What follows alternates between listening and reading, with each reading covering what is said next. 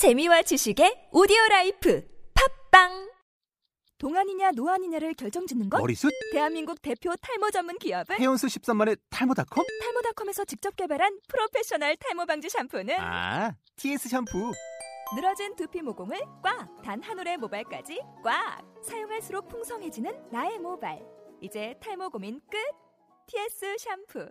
아웃도어 RV 레저 캠핑에 가장 유명한 쿨러 브랜드는 콜맨? 에이 아니야, 도메틱이지. 전세계 캠핑카 냉장고도 전부 도메틱이라고. 꽁꽁 얼린 생수통을 넣고 다녀야 하는 아이스박스 시대는 갔다. 전기나 차량용 배터리를 연결하면 스스로 냉각, 영하 22도까지 냉동이 가능한 냉동 쿨러도 오직 도메틱. 도메틱 쿨러로 무더운 캠핑장에서 더욱 시원한 맥주 맛을 느껴보세요. 지금 바로 네이버에 도메틱 쿨러를 검색해보세요.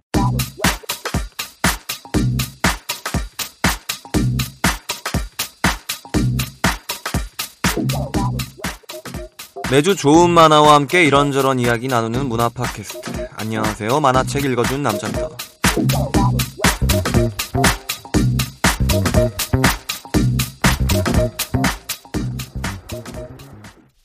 안녕하세요, 만화책 읽어준 남자. 저는 진행하고 글 쓰는 김홍기입니다.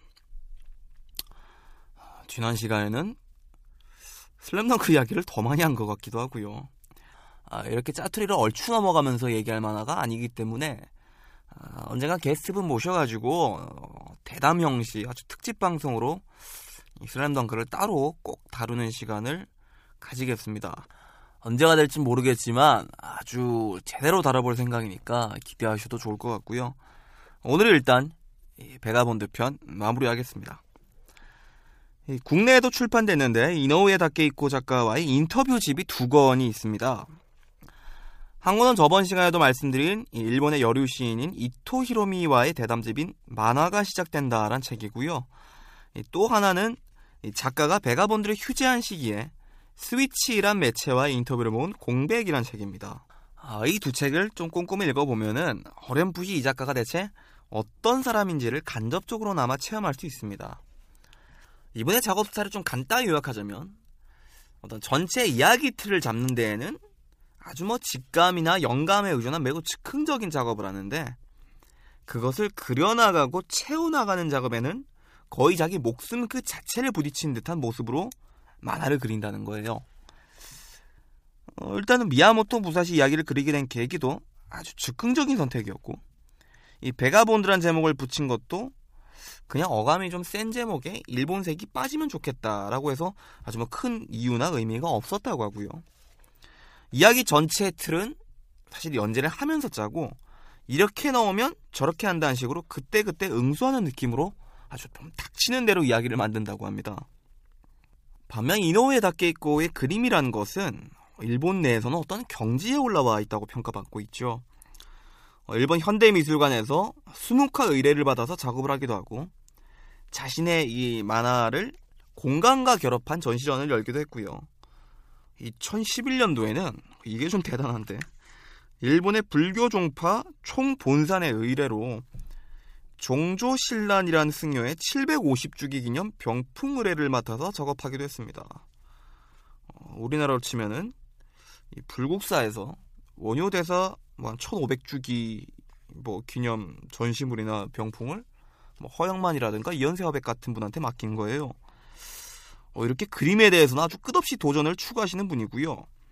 최근에도 이 아이패드로 작업한 이 본인의 손가락으로 그린 스마일이란 시리즈를 진행하기도 했습니다. 어플 한번 깔아보시면 감상하실 수 있을 거예요.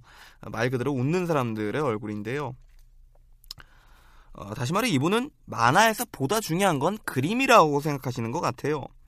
근데 이게 단순히 잘 그려야 한다, 정성을 더 들여야 한다는 것이 아니고, 예를 들어서 보통 잡지에 연재했던 만화를 단행본으로 그릴 때 이 스케줄에 쫓겨가지고 제대로 마무리하지 못한 작화를 수정한다든가 하는 이런 작업을 진행하는데, 이분은 거의 그 작업을 안 한다고 하십니다. 잡지 연재 분량을 그릴 때는 온통 그 당시 그 상황의 인물의 정서에 몰입해서 집중해서 그려낸 결과이기 때문에 이후에 수정하는 것은 거짓이 된다는 거예요. 서툴게 그린 건 서툴게 그린 대로 그때 상황에 맞는 의미가 있다는 거죠. 마치 배가본드에 나올 법한 어떤 논리이지 않습니까? 이분은 본인인 작가의 성장과 등장인물의 성장을 좀 동일시한다고 생각해요. 무사시가 곧 작가 본인이라는 거예요. 연재 중반부터는 아예 펜을 버리고 붓으로 모든 작업을 진행하고 있습니다. 굉장히 세밀한 붓으로 모든 그림을 그려나가는데 유튜브에서 이런 작업 영상 한번 찾아보시면 좋을 것 같고요. 이런 작화풍의 변화 역시 만화의 일부분이고 등장인물의 성장이라는 거죠. 반면에 이분은 어떤 이야기를 말하고 싶다에 대한 고민이 그다지 없습니다. 그냥 이런 장면을 그리고 싶다 이런 마음으로 콘티를 구상한다고 해요. 그리고 있는 힘껏 그 장면을 그리다 보면 자연스럽게 이야기가 연결이 되고 담론이 생기고 철학이 생겨난다는 거죠. 슬램덩크에서도 어떤 이야기를 그린 것이 아니라 단지 멋진 농구 시합의 순간순간을 그려냈을 뿐이고 배가본드 역시 미야모토 무사시란 인물의 모습을 단지 그리고 싶었을 뿐이라고 합니다. 어떤 면에선 참 대단한 방법론이라고 생각되네요. 이럼에도 슬램덩크와 배가본드가 어떤 서사가 허술하다 이렇게 말하는 사람은 드물잖아요. 물론 이만 해도 훌륭한 대사들과 지문들이 분명히 존재하죠. 그런데 이 작가는 만화에서 그런 훌륭한 대사와 지문들로 감동을 주는 건 반칙에 가깝다, 얕은 수를 쓰는 것 같다라고 인터뷰에서 밝힌 바가 있습니다. 이 말로 표현하기 힘든 지점의 것을 그림으로 표현하는 것이 이 만화의 본질이라고 생각하시는 것 같아요. 원작 소설에서 이 사사키 고지라는 인물은 상당히 멋을 부리고 거만한 무사인데 이런 사사키 고지로를 벙어리의 귀머거리를 만든 것도 좀 그런 이유가 아닐까라고 생각해요. 무사시와 더불어서 작품의 주인공이라고 할 수 있는 인물에게서 언어를 완전히 빼앗아갔다는 것은 한번 갈 때까지 가보겠다, 그림만으로 모든 것을 표현해보겠다란 어떤 작가의 의지가 느껴지는 설정이죠. 이 작가가 배가본드에 임하는 자세는 거의 비슷한 시기에 연재하고 있는 작품 리얼에 임하는 마음가짐과도 상당히 다릅니다. 배가본드는 1년, 2년간의 긴 휴재가 있었고 중간중간에도 길고 짧은 휴식이 있었는데 리얼은 거의 쉬지 않고 꾸준히 그렸죠. 작가 인터뷰 내용을 잠깐 인용하자면요. 리얼은 내가 가진 미천을 이용해서 그리지만 배가본드는 다르다. 그림에 대한 도전이 있다. 내가 그릴 수 있는 가장 뛰어난 그림을 그리려고 한다.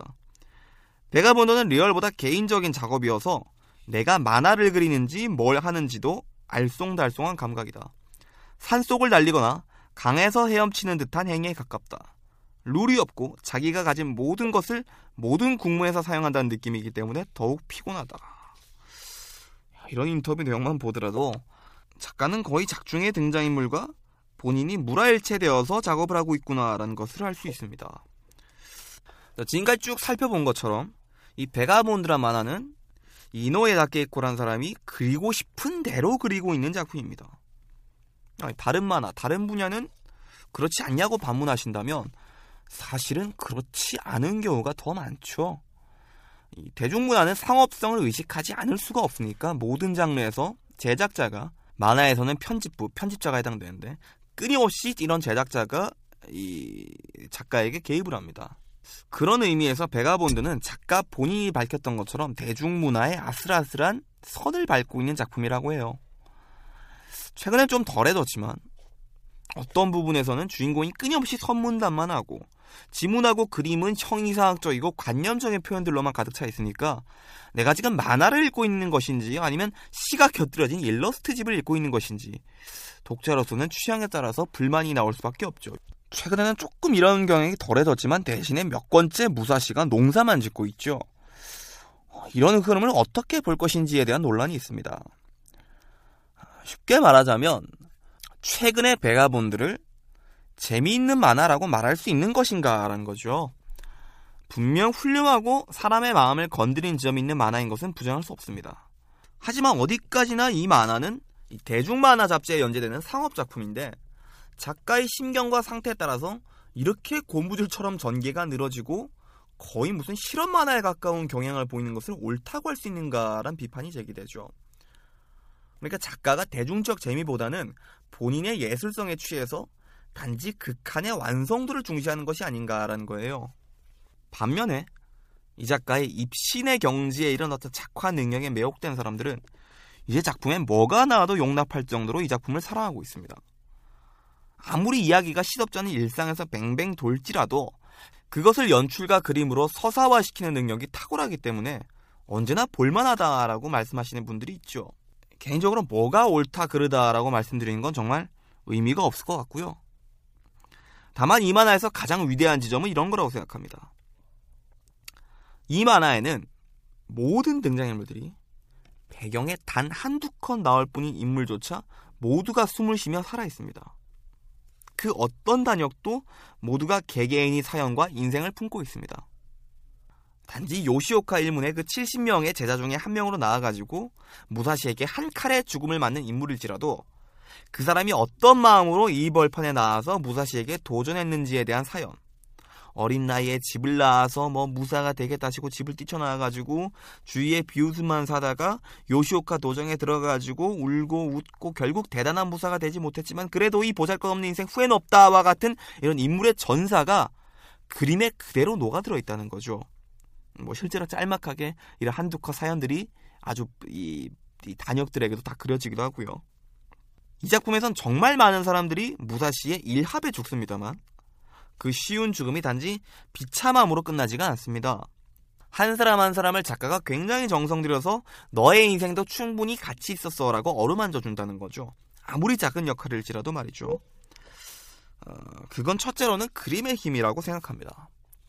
단순히 잘 그린 그림이 아니라 앞에서 언급했던 대로 작가 본인 그 자체를 부딪혀서 만드는 이런 퀄리티의 작화가 아니라면 이런 메시지가 전달될 리가 없다고 생각하고요.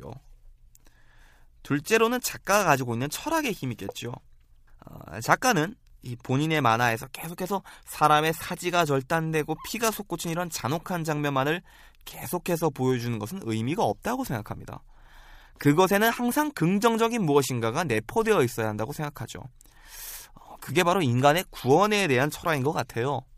이 작품에 나오는 모든 등장인물들은 각각 트라우마를 가지고 있습니다. 무사시는 말할 것도 없고요.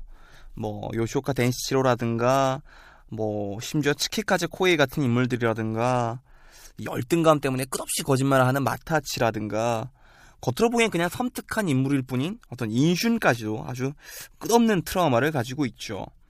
그런데 이런 인물들을 안고 있는 트라우마가 시대극 속의 인물들이지만 지금의 현대인들이 안고 있는 특히 20대, 30대 젊은이들이 안고 있는 어떤 마음의 상처랄까 이런 것들과 이들의 트라우마가 다르지가 않아요. 그리고 이들이 트라우마를 극복해나가는 과정이 어떤 만화적인 극적인 전개가 아니라 내적인 성숙을 토대로 한 깨달음이란 말이죠. 돈이 없어도 특별한 능력이 없어도 누구나 자신 안에서 그리고 타인과의 만남을 통해서 이런 구원을 받을 수 있다는 겁니다. 이런 장인 정신에서 비롯된 그림의 힘 그리고 작가가 가지고 있는 인간의 구원에 대한 철학, 이 배가본드란 만화가 10년 넘게 독자들의 사랑을 받고 마음을 움직이는 양서로 자리 잡은 것에는 이런 이유가 있지 않나, 이것이 이 만화의 힘이 아닌가라고 생각해봅니다. 이 만화치 읽어준 남자 2주간에 걸쳐서 만화 배가본드에 대해서 이야기해보았습니다. 이 이노우에 다케히코 화백은 사실 상당한 초조감을 가지고 있었다고 해요. 이 슬램덩크의 결말은 본인에게 있어서 이보다 더 좋은 마무리는 없다라고 할 수 있을 정도라고 굉장히 만족스러웠다고 합니다. 이런 성공 체험이 본인의 마음속에 하나의 기준으로 남았던 거죠. 2010년도에 자기 블로그에 올해 안으로 배가본드를 마무리할 예정이다라고 썼음에도 불구하고 그 말을 번복하고 지금 현재 2014년까지 끝내지 못하고 있는 것에는 그런 부담감이 작용했던 것 같아요. 또 한때는 아내가 끝내야 할 지점을 사실 놓친 것이 아닌가 이런 생각을 품기도 했다고 하죠. 다만 최근에 와서야 그 마음의 착각이었다고 깨달았다고 합니다. 슬램덩크를 마무리할 때는 그땐 최종회를 앞두고 늘 아드레날린이 분출되는 기분이었고 가속이 걸린 상태로 단숨에 그려냈으며 그건 정말 즐거웠다 이런 이야기를 해요. 작가는 아직 그 정도로는 가슴이 뛰지 않는다고 합니다. 이런 생각도 합니다. 독자가 이 정도의 결과물을 선물해준 작가한테 질질 끌지 말라라든가 혹은 뭐가 이렇게 성급하냐라고 타박할 수 있는가 이런 생각이 들어요. 많은 분들이 그랬겠지만 물론 저에게도 그렇고 이 작가의 전작품 슬램덩크는 완전한 만화였다고 생각합니다. 결말에 대해서는 의견이 분분했지만 저는 그곳에서 멈추었기 때문에 아름다운 만화가 아닌가란 생각을 해요. 독자들로선 작가가 그와 같은 반열에 오를 수 있는 작품을 만들 수 있도록 작가가 내키는 대로 끝낼 수 있도록, 이 작품을 잘 마무리할 수 있도록 단지 믿고 지켜봐주는 것이 좋지 않을까, 이런 생각을 해봅니다. 만화책 읽어주는 남자, 다음 주에 뵙겠습니다. 저는 진행하고 글 쓰는 김홍기입니다. 감사합니다.